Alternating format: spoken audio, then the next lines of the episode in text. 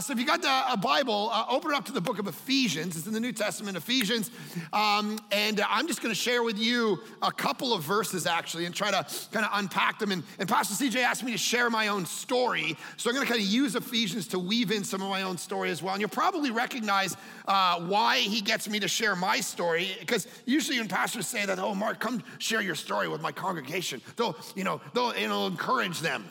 What that usually means is you're going to realize I'm such a disaster, you feel better about yourself. That's really what the deal is. So the book of Ephesians starts this way. Paul, an apostle of Christ Jesus, by the will of God. So just stop right there. So first, Paul goes, hey, I want to start out by just telling you who's writing this letter. And my name is Paul, and he's writing it to this church in Ephesus. And right there, even if you're new with us at Northview, maybe you're exploring Christianity, we're glad you're here.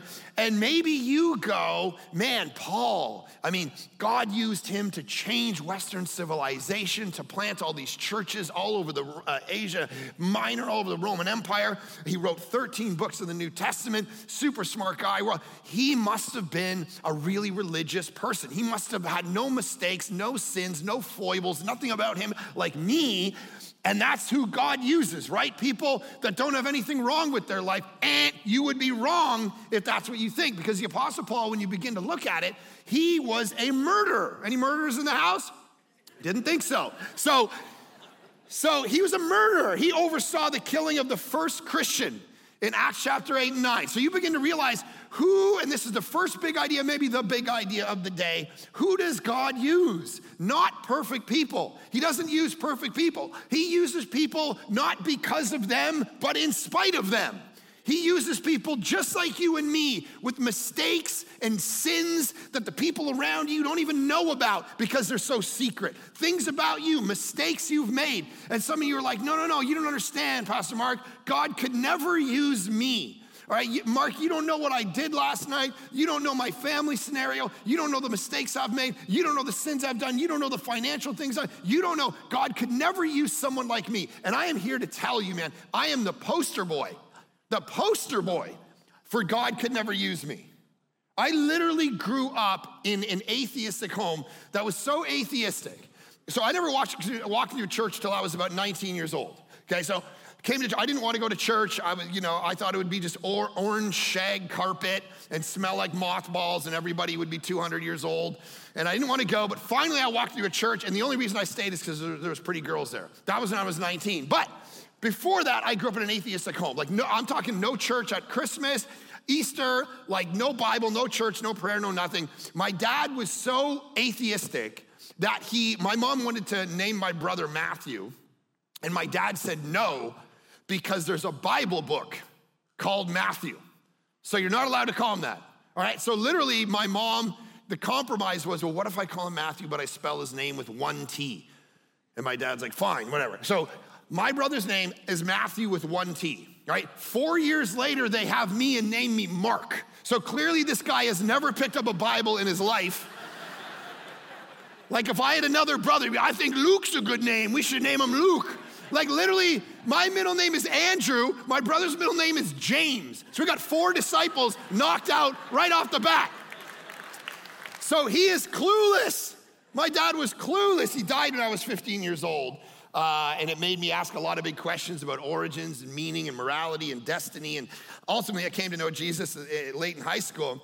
But I began to realize, my parents got divorced when I was about 8 or 9 years old. And when that happened, I developed something called, the doctor kind of said the trauma of that event created something in my brain that kind of clicked, and I developed something called Tourette's Syndrome and obsessive compulsive disorder. So if you don't know what Tourette's Syndrome is, it's a way definitely not to be cool in high school at all because you develop all these weird habits and tics, right? And so when I'm up here, you're gonna see my body flinches around, my face tweaks out, and it's like, what is wrong with him, man? This guy's got too much coffee going on. It is Tourette's. And so what happened when I was a kid is I grew up and I would do, if you've ever seen videos of people with Tourette's, the classic, I would swear randomly, F, not the letter, the word F, right? I'm just saying that, you're nice church people, you're like, what the? So I'd randomly just walk around and throw F-bombs or F, I'd stand at a bus stop and I'd just be 12 years old waiting for the bus. F, people were like, what the, whatever. And I remember sitting in this classroom, you know, these big exams, and it would be like 200 people in the gymnasium, and it'd be dead silent. And that was my worst fear, right? Because all you want to do when you have Tourette's is make a noise. So it's like dead silent, you know, everyone's like, ooh. And I actually preached at a men's conference a year or so ago in Seattle, and the pastor got up, and just before I spoke, I'm like sitting in the front row, you know, ready to go. And he's like, okay, everybody, I want everyone to be dead silent for 2 minutes. And I'm like, no, don't do this to me.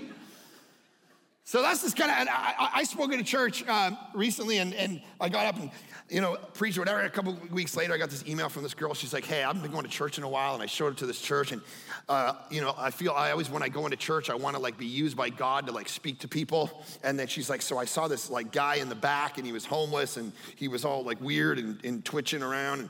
And so I said, hey, I got to go talk to the guy, and I waited for the song to end. But then right when the song ended, the pastor invited the guest speaker for the week, and it was you. It was you were the homeless man in the back. So here's my lot in life, is I have this thing that I got to deal with. Now, here's the one job you're never going to get in life when you randomly throw F-bombs around. A preacher. Right? It's not going to work. Welcome to Northview. F. Join a small group. What?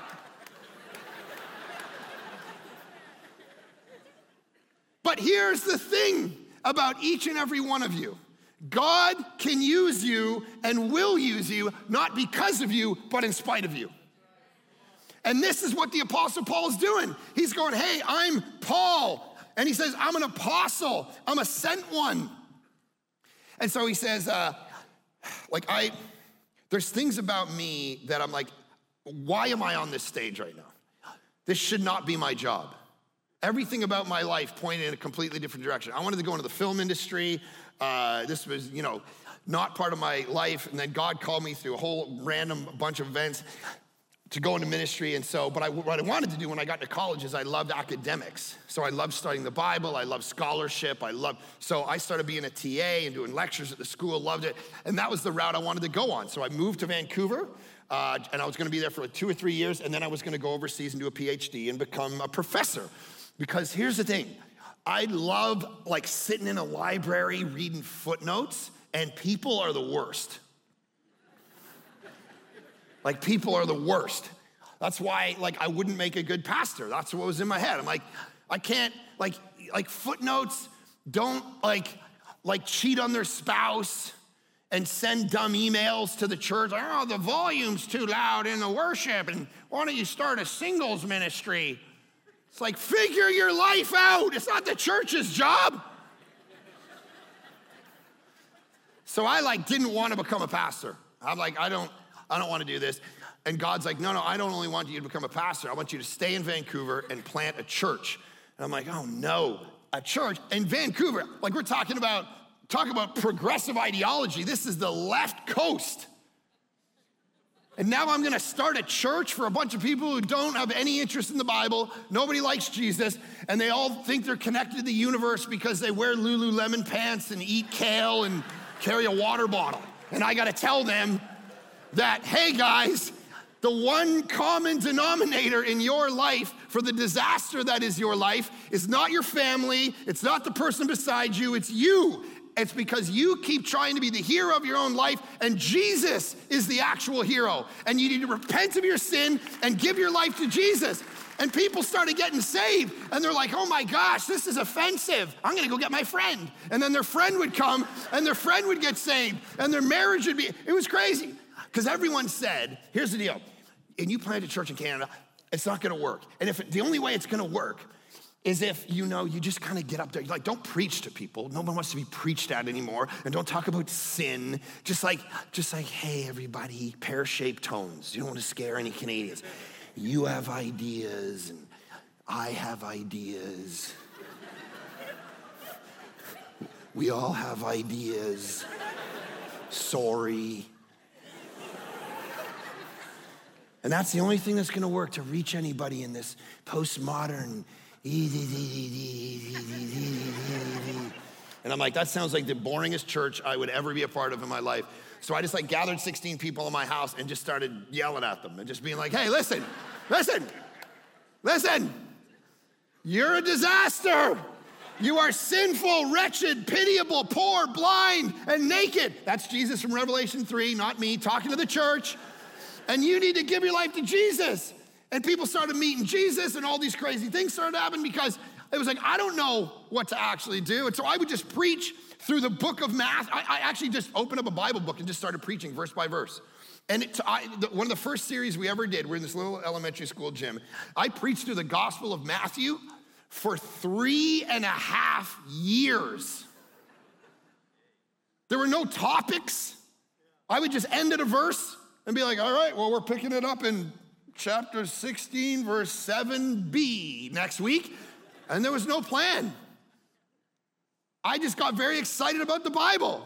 Like right now, this sermon, I'm only on the word Paul. Right now, we're still talking about Paul. Just that word. Like that's how jacked up I get about the Bible. So I would just preach and preach through Matthew 7.5 years, or 3.5 years. 700 people got baptized during that time. 700 in post-Christian Canada, which means everyone told me, you gotta entertain everybody. You know, bring everybody to church, get on your unicycle. I want you to come back, everybody. Just like we do every Easter, every Christmas. Oh, everybody, look how cool we are. Come back. No one comes back. So people started meeting Jesus. And I was like, I don't know what to do. And then the church grew from 50 to 300. And then we're in this little elementary school gym. And I'm like, I don't know what to do. And it was like, we have to go to the dreaded 2 services. And I was like, oh no, 2 services?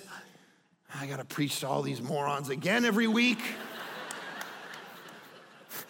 Okay. And so I remember I got up and I was talking to the church. I'm like, hey, listen, we gotta go to 2 services. And this woman walks up to me after. She's like, we cannot go to 2 services.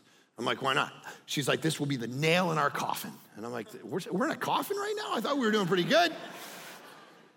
She's like, this is gonna kill community. The church is all about community. Now I'm gonna show up and I'm not gonna be able to go to lunch with Penelope or whatever. We're not gonna be able, everyone's gonna be, where do you service do you go to?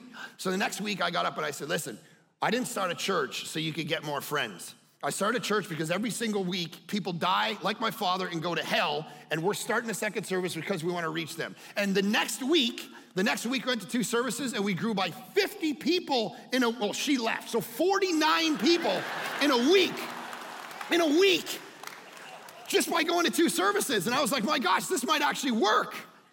And people started to meet Jesus. And people's lives started to be changed because we trusted in, if you look at this. He says, an apostle of Christ Jesus. Underline that. Chapter 1, verse 1, shouldn't be hard to find. What is he an apostle of? Who? Christ Jesus. Now, this is really important because this means that you, contrary to New Age philosophy, you are not the center of your own story.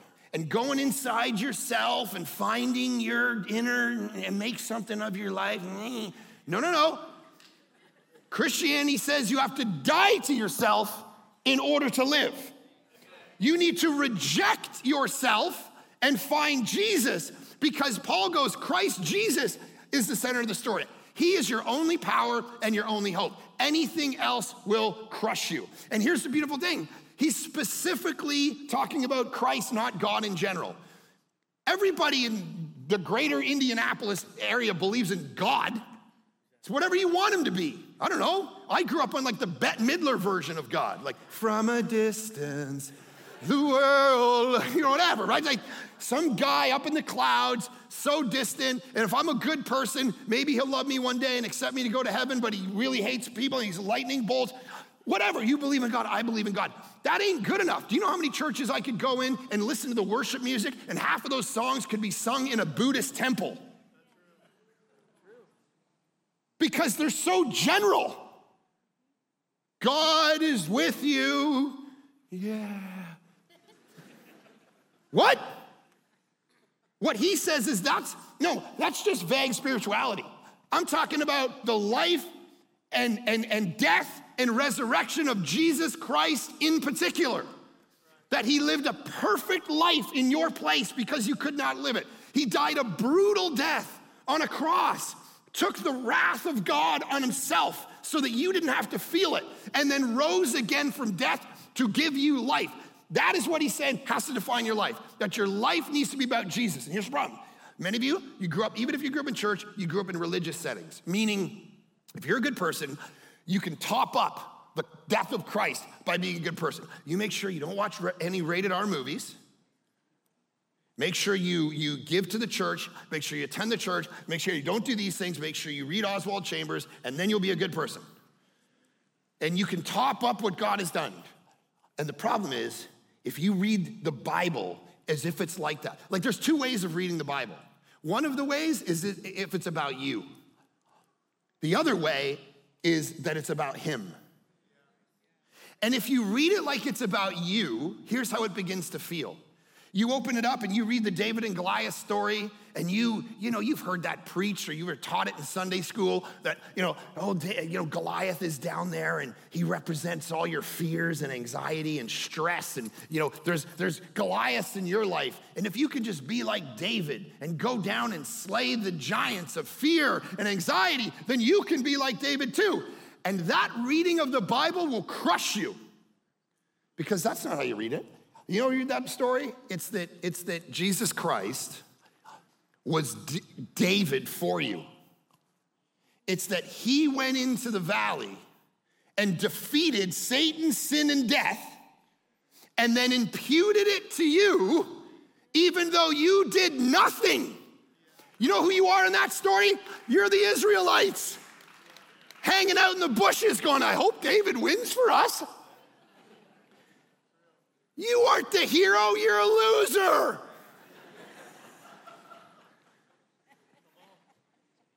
I will not be back again. But anyways. But you gotta embrace that about yourself. If you think you're a winner, you're gonna lose. 1 Corinthians 1 tells us in the Greek, the foolish things of the world, and he calls us fools. The Greek word is moron. I love it, because then on Sundays I can say, you're a moron. Because we are. We mess up every single day. We make mistakes. And every single day, Jesus goes down and fights a battle for us and imputes it to us if we will just accept it, not try to achieve it. That's how you read the Bible. If you read the Bible in any other way, it will crush you. When you're doing your devos in the morning, and you're sitting there and you're going through the Gospels and you got your coffee and Jesus is hanging out with all these different people. Who are you when you read those stories, right? You're always Jesus. That's the wrong way to read the Bible. You're not, you got your coffee there. You've already taken your Instagram photo. Hey. #Devos. And Jesus is hanging out with the prostitutes and hanging out with the tax collectors, and you say, this has to be my life. What would Jesus do? Well, I'm gonna do that. And you don't realize you're the tax collector in the story. You hoard your own money every single day. You're the prostitute in the story who needs the grace of Jesus to touch you in ways, because you elevate money and power and beauty and family and reputation above Jesus and cheat on him every single day, and you need him to keep pursuing you and hanging out with you and saying, it's okay, let's go, let's go, let's go. You're them, not him. And this is what he's trying to do. He's trying to say, listen, I'm an apostle of Christ Jesus. Apostle. That's someone like a sent one. Like if you've read the life of Paul, he was gritty. He was like, I'm not gonna stay here in the safety of my house. I'm gonna not worship money. I'm not gonna worship safety. I'm gonna travel around, plant churches, love on people, preach the gospel. And his life, he got shipwrecked. He was stoned to death. He was stoned. People tried to kill him multiple times. This guy lived a gritty life. How does that reflect on your life? Like, I remember when I first became a Christian, I was like, I thought the church was gonna be full of like undomesticated, gritty, raw people. Like, I would sit out in front of my school and I was smoking since I was in like grade 8. So I was like, smoke cigarettes, read the Bible. hang out with my friend who was a witch. Very interesting picture if you were to take it. I'd be like, what do you think about Jesus? She'd be like, what do you think about Summerland? And we would just chat and talk and hang out. And I'd read the Bible, and every time I read it, it was like these gritty, raw people getting their heads cut off, getting stretched apart, getting killed by lions. And I thought, my gosh, if I ever go to a church, it's gonna be raw, just like that. I'm gonna go in, it's just gonna be like, sit down! Whips and flares going up. And the worship slides will be just blood splattered across it. Like, we're gonna worship Jesus, man, he died. This is gritty. And I walked into church, and it was... everyone was so nice, and it was safe for the whole family. Come on out to the potluck, Mark. And there was like worship slides were like birds hovering over flowers, sucking pollen out of flowers. I'm like, this is like the opposite of what I thought this was about. In many ways, Christianity has lost the barbarian spirit. We've lost the apostolic, like we're grinders. We're gritty. You know, Mark Batterson talks about the idea that in leadership, the number one character trait in the leader that's gonna reach the next generation is authenticity. You understand that the church is not a country club, it's a hospital for broken, messed up sinners like you and me that need to come here every week and look around at these people and not judge them, but realize they are just as much in the need of the grace of God as you.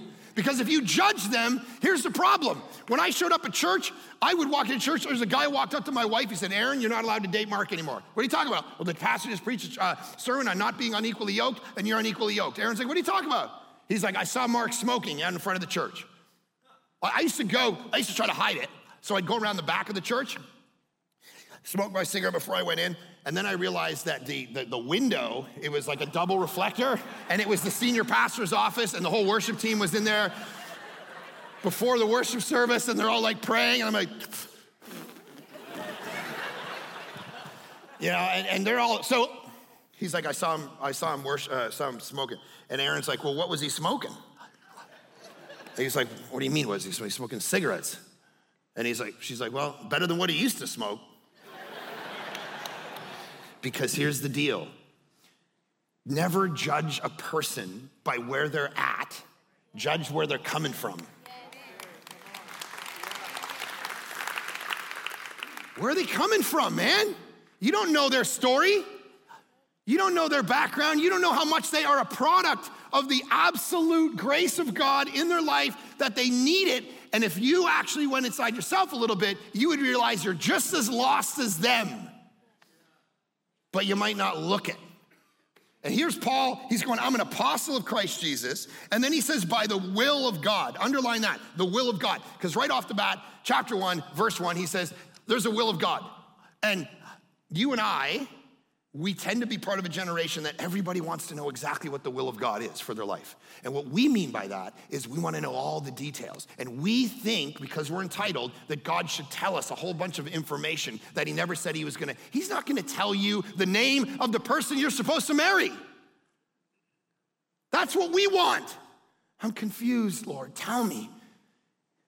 And you're looking in your cereal for signs. I don't know who I'm supposed to marry. And you see, you know, an S in the clouds. Oh, Sarah, I'm supposed to marry Sarah. It's a sign. God's gonna say, Margaret, marry Margaret. Oh, thank you for the clarity.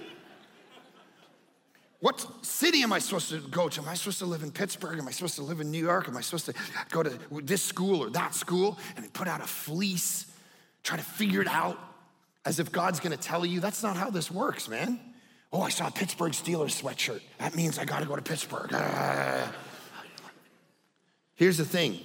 That's not the way the will of God works. That's an entitlement philosophy where you think God owes you information he never told you he was gonna give you. What he does say is whoever you marry, serve her like Christ served the church. That's the will of God for your life.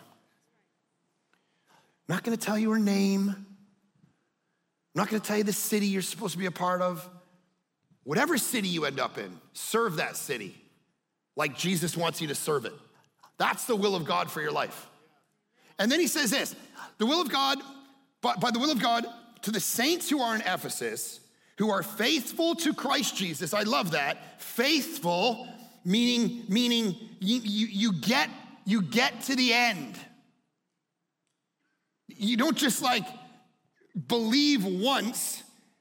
Anybody, who knows this? Anybody can start something, right? Any person can get married, right? I'm a pastor.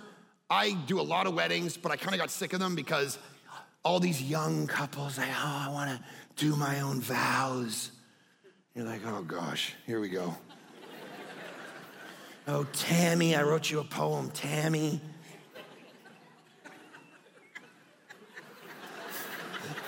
And you're just sitting there going, bro, just the old vows work. You don't need to create new vows. You're a terrible poet. Any moron can get married. Anybody can put a tuxedo on and show up. Because we know, man, it's day one. I love you. I love you. Of course you do. Of course you do. You dated for 9 months. You look the best in this moment you'll ever look. And all your friends are excited, and you know the next 6 months gonna be awesome. You learn new things, you get a new toaster. I'm so happy to be married. Yeah, we all get it. What I'm asking is, fast forward 15 years, and you've both been wearing jogging pants for a month.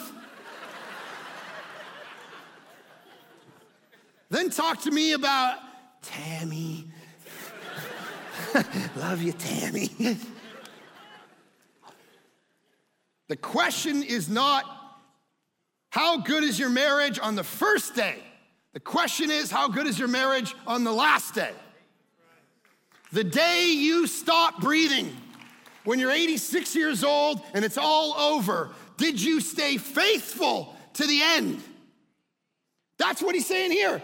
Those who are faithful in Christ Jesus, not just believed once, you got to your last day and you still love and treasure Jesus above everything else. You still love and I mean treasure, because treasuring him is the most beautiful thing in the world. Anybody can believe, but do you actually treasure him above everything? See, here's the thing. I remember years ago I was asked to go speak at this apologetics conference, and I spoke at it, and they said, give us like a 10-point defense of the resurrection of Christ. So I got up and I did all these defenses of the Roman Empire. The one thing they knew how to do was kill people, right? Jesus didn't because that was the big swoon theory. You know, they crucified him and he didn't really die. And then they just threw him in kind of this pit. And then he got up and he's like, whew, that was close. And he just started walking around. I am risen. Everyone, holy smokes, we saw him crucified.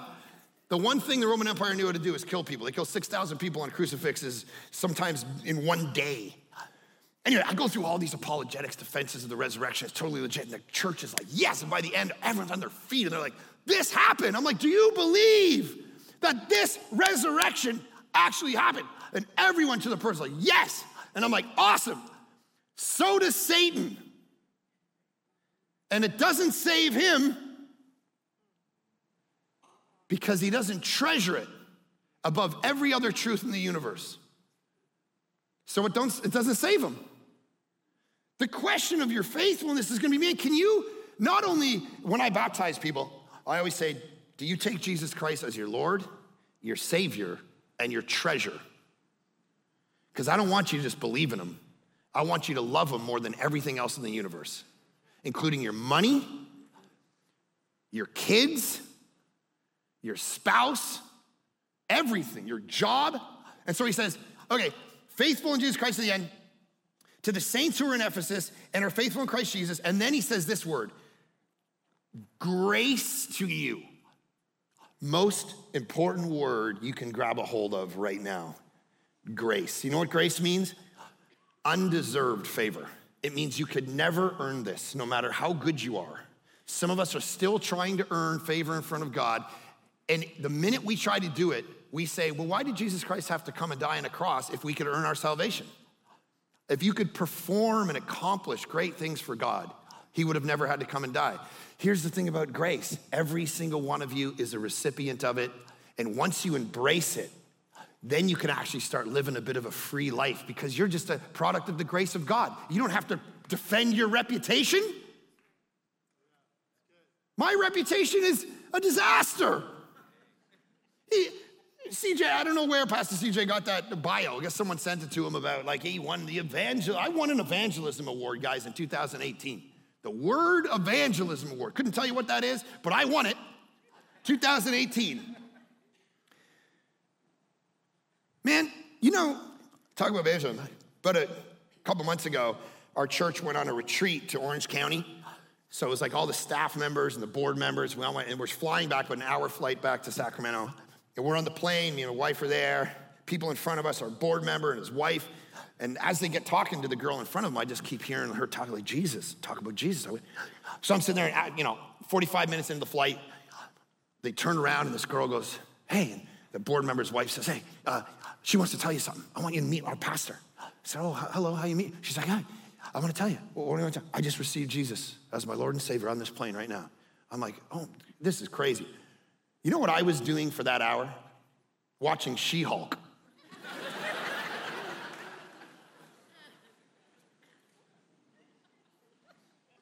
Yeah, but I'm the Evangelism Award winner, y'all. I got it. It's on my bookshelf. I won an award for this. Give me a break. When I was planting my church just outside of Vancouver, there was a massive Asian community, and I wanted to try to reach it. And there was this guy at the back of the church. I remember I walked up. I said, dude, we're going to plant a Chinese community group. You're going to do it. We got to reach the Chinese contingent of our neighborhood. And he's like, yeah, no, that's a really great idea. But I'm Korean.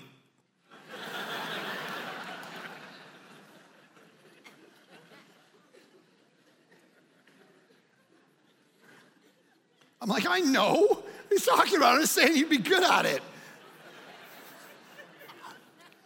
Like, I'm the guy on this stage. What am I doing here? There was this, about 6 months before we planted our church. I was 29 years old, working at the church we were planting out of, and I told a woman that her husband was dead, and I had the wrong guy. Dead true story. I went and visited this man on a Friday afternoon in his hospital. We chatted, talked about it, but he wasn't doing well. I went home for the weekend. I went back to visit him on the Monday. Go to the hospital, walk into his room, and I see this body and it's facing the window, and I walk up to it, and the nurse grabs me by my shoulder. She says, oh, what are you doing? I'm like, well, I'm here for a visitation. I'm a pastor. I'm just coming to visit. And she's like, oh, I'm sorry. He passed away this morning. Now, if you're taking notes on what to do when you're a pastor, when someone says, he passed away this morning, say, who?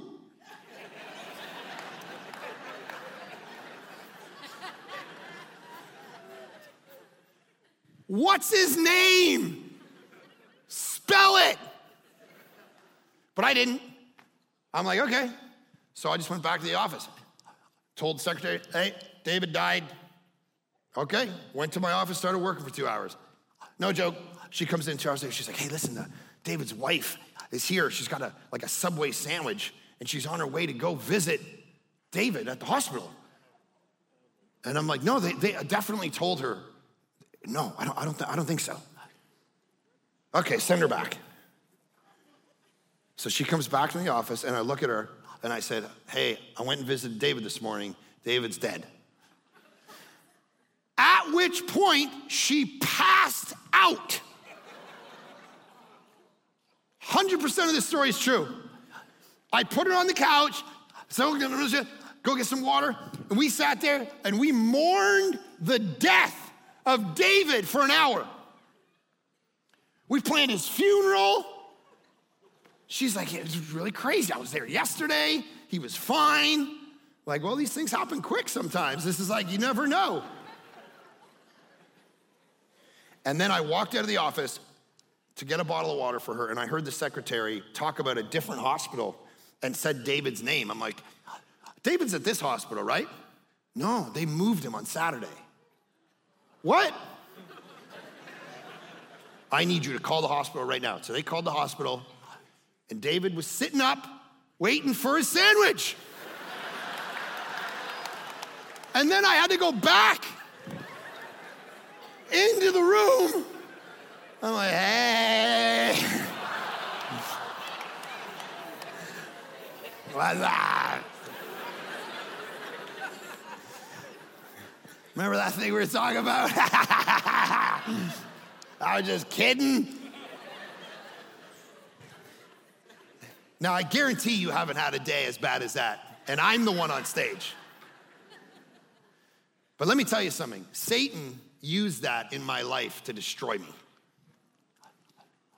He spoke lies to me after that event and said, you are not good enough to go plant your own church. All you're going to do is hurt people. Abandon the plan.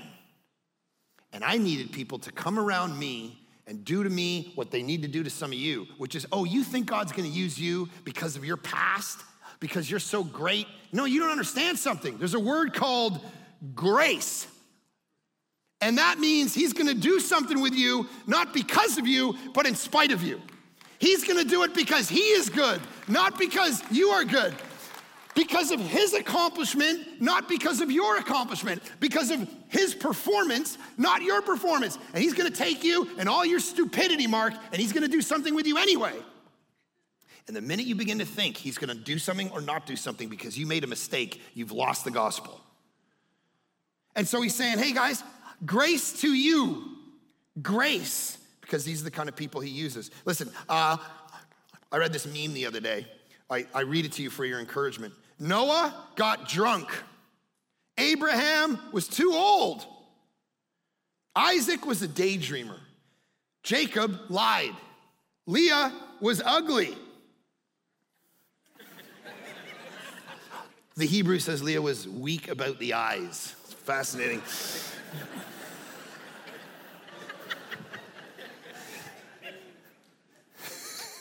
Joseph was abused. Moses was a murderer. Gideon was afraid. Rahab was a prostitute. Jeremiah was too young. David was an adulterer. Elijah was suicidal. Isaiah preached naked. Jonah ran from God. Naomi was a widow. Job went bankrupt. John the Baptist ate bugs. Peter denied Christ. The disciples fell asleep while praying. Martha worried about everything. The Samaritan woman was divorced. Zacchaeus was too small. Paul was a murderer. Timothy had an ulcer. And Lazarus was dead.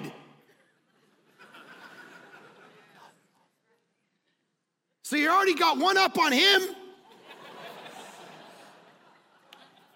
And you don't think God can use you?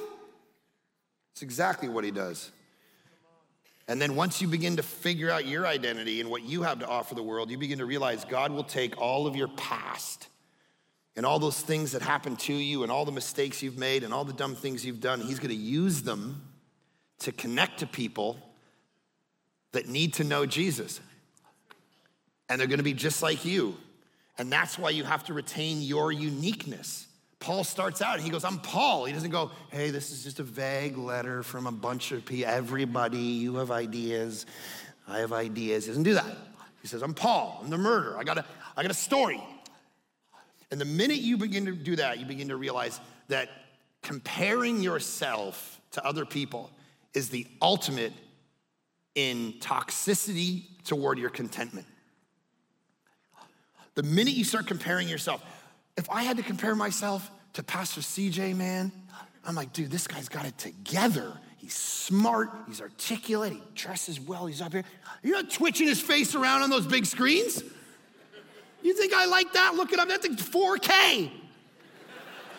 Switching my, do you know how many times I've asked God, take this away from me, man, so that they can concentrate easier? And he answers the same thing he did the Apostle Paul, that little thorn in his flesh that he said, I want God to take this away. God goes, no, I like that little twitch. Because when 96 people randomly get baptized, no one's going to say it was because of you. They're going to say it's because of me. Because when you look small, I look big. That's what God does. And then look at this. He says, grace to you and peace from God our Father. Some of you, just really quick, you don't relate to God as Father yet. You have him as God, but he's not your father. Islam says, never, ever, ever can you call God Father. Christianity comes along and goes, it's exactly what you get him as. I live 10 minutes from Folsom Prison. You guys know what Folsom Prison, you've heard Folsom Prison Blues, right? Johnny Cash. When I grew up in Canada, that's all I knew of it. Then I moved to Sacramento. We actually have a church campus in Folsom Prison, right? And so every morning I get up and say, hey, Folsom Prison guys, 400 dudes in orange jumpsuits that come to our church. And when I meet them, sometimes they come out, the first thing they do is come to a service. And they always say the same thing. Man, you're smaller in real life, bro. Because we got these big video screens in there. And I remember we went in there to do a conference, and I was nervous. I'm going into Folsom, these are murder, liars, thieves, and we're going in Folsom Prison. And I thought, well, okay, it's gotta be like, there's gotta be like a security will walk us in, and then there'll be like a plastic wall between us and all these criminals. And it wasn't like that. We were standing outside, and they're like, okay, we're gonna go in now. And then all these alarms started going, and I'm like, what? They're like, okay, someone just got stabbed. I'm like, all right, well, that's a wrap. We'll just head home now. And they're like, no, just a 10-minute delay. And I see this guy literally come out in the gurney. He's like, I'm like, that's okay? Yeah, I'll just clean it up. All right, gates are open. We go in, walking right through general population. It's exactly what you see in the movies. Guys work it out, big tatties. I'm like walking in, I'm like, what's up? Preach the Bible. And I walked in the room, and I remember this guy walked up to me, and I'm like, oh man, I gotta make sure like I keep my distance. Like I didn't know what was going on. Is it gonna be chained? What's going on? This guy walks right up to me. This gives me the biggest hug I've ever received in my life. He looks me clear-eyed in the face. He just said, how are Aaron and the kids? And I'm like, you know my family? Freaking me out, man. And so I got up and I preached the prodigal son story. And this son that was wayward and spent all his money and did all this nonsense. And the minute he repents and starts to run back, the father runs toward him. In that culture, you never ran. The father, the patriarch, wouldn't run. And he lifts up his attire, and he runs, and then he puts it on, the robe on the son, this wayward son. He puts the ring on his finger and the sandals on his feet, and he throws a party for him. And I looked at all of these guys in the room, 400 guys in the room, and I asked this question. I said, how many of you had fathers that abandoned you when you were kids? How many of you had fathers that were drunks and maybe hit members of your family and completely neglected you? And every single hand in the room went up. And I looked at them and said, in Jesus Christ, you get the father that will never leave you. You get a father who will never drink too much, who will never be a deadbeat, who will never live up to what he's called to do, to love and serve and lead a family. You get a father who will be faithful to you the minute, no matter how many times you mess up, the minute you turn back to him, he runs towards you and throws a party for you. And these guys are weeping because the power of a father that you get only through Jesus, there's nothing like it. It's incomparable. So here's the beauty of a father. A father like that will hunt you down. And some of you right now are getting hunted down by this good father right in your seats. He's doing something in you that you didn't come in here expecting him to do, and now you're not really sure what to do about it because you like sensing something. You know what that is? The old hymn writers used to call God, you ever heard the phrase, the hound of heaven? The fascinating, like the hound, like the bloodhound, like the dog. The hound of heaven. I remember that phrase came to me off the top of my head while I was preaching a couple weeks ago. And I was in church, I'm like, oh, God's gonna, the hymn writer, the hound of heaven. And this woman walked up to me at the end of the service, no joke. She looked at me and said, On my way here in the car, my 14, 15-year-old son said, "I'm never coming to church again. This is the last time I'm coming to church." And she said, "I pulled over to the side of the road and I started to cry. And I said, 'Fine, son, you never have to come again. But here's the deal. I will trust that God will seek you out because he's the hound of heaven.'" Kid shows up in church.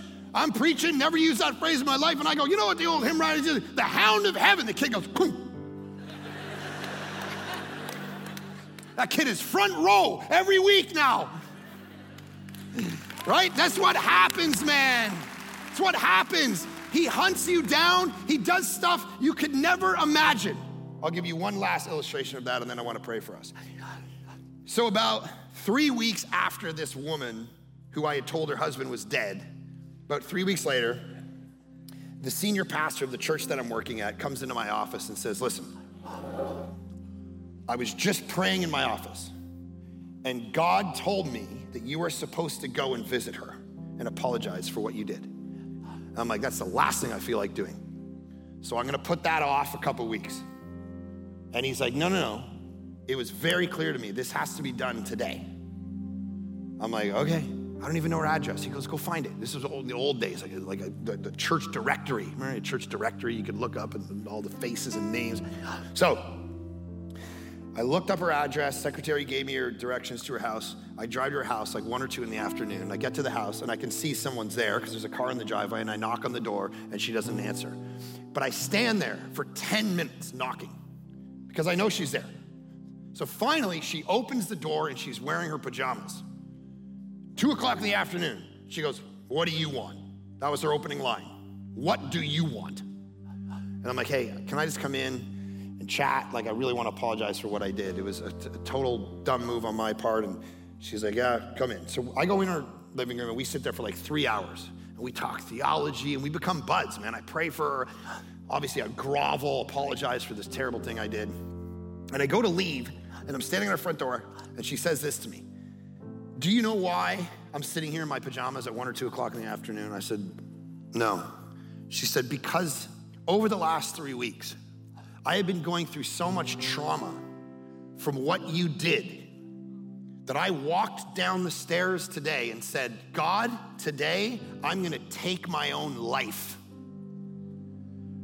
And then she said, "I sat down on the chair in my living room and said, 'The only thing that will make me not do this is if you send someone to the door this afternoon to encourage me and know that there is a message from you.' I fell asleep on the chair and woke up to the sound of you knocking on the door."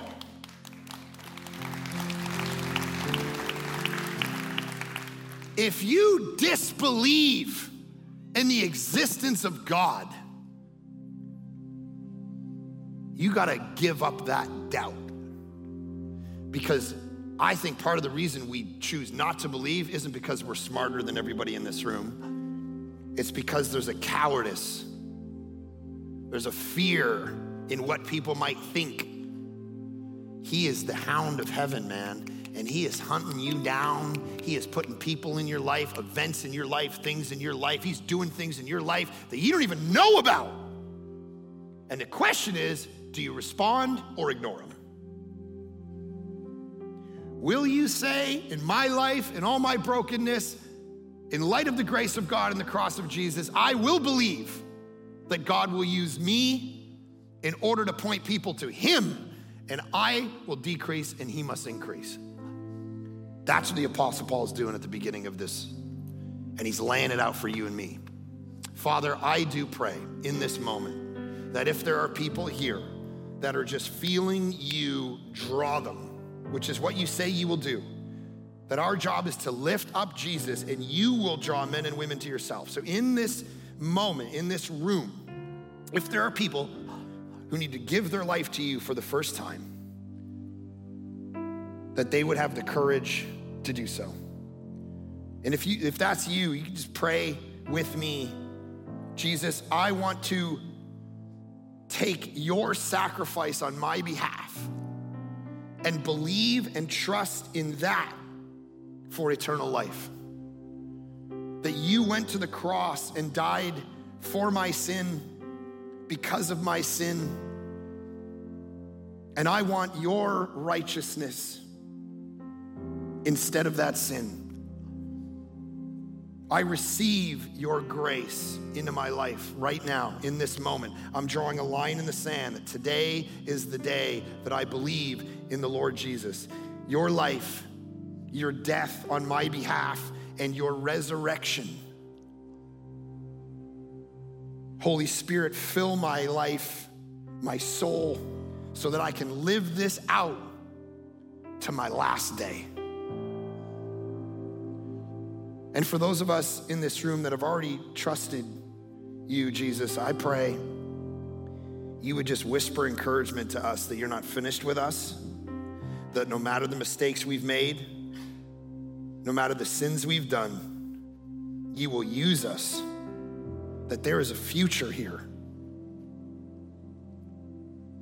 And let us be a people that walk out these doors on mission for you, that in the time you've given to us, whatever that is, that we'd make the most of you. And let us really believe this. Some of us in this room, I can just sense they don't really, they're not convinced that you're wanting to forgive them. They think that you kind of like dread it. But man, it's the reason you came. Let us believe it. In your good name we pray. Amen.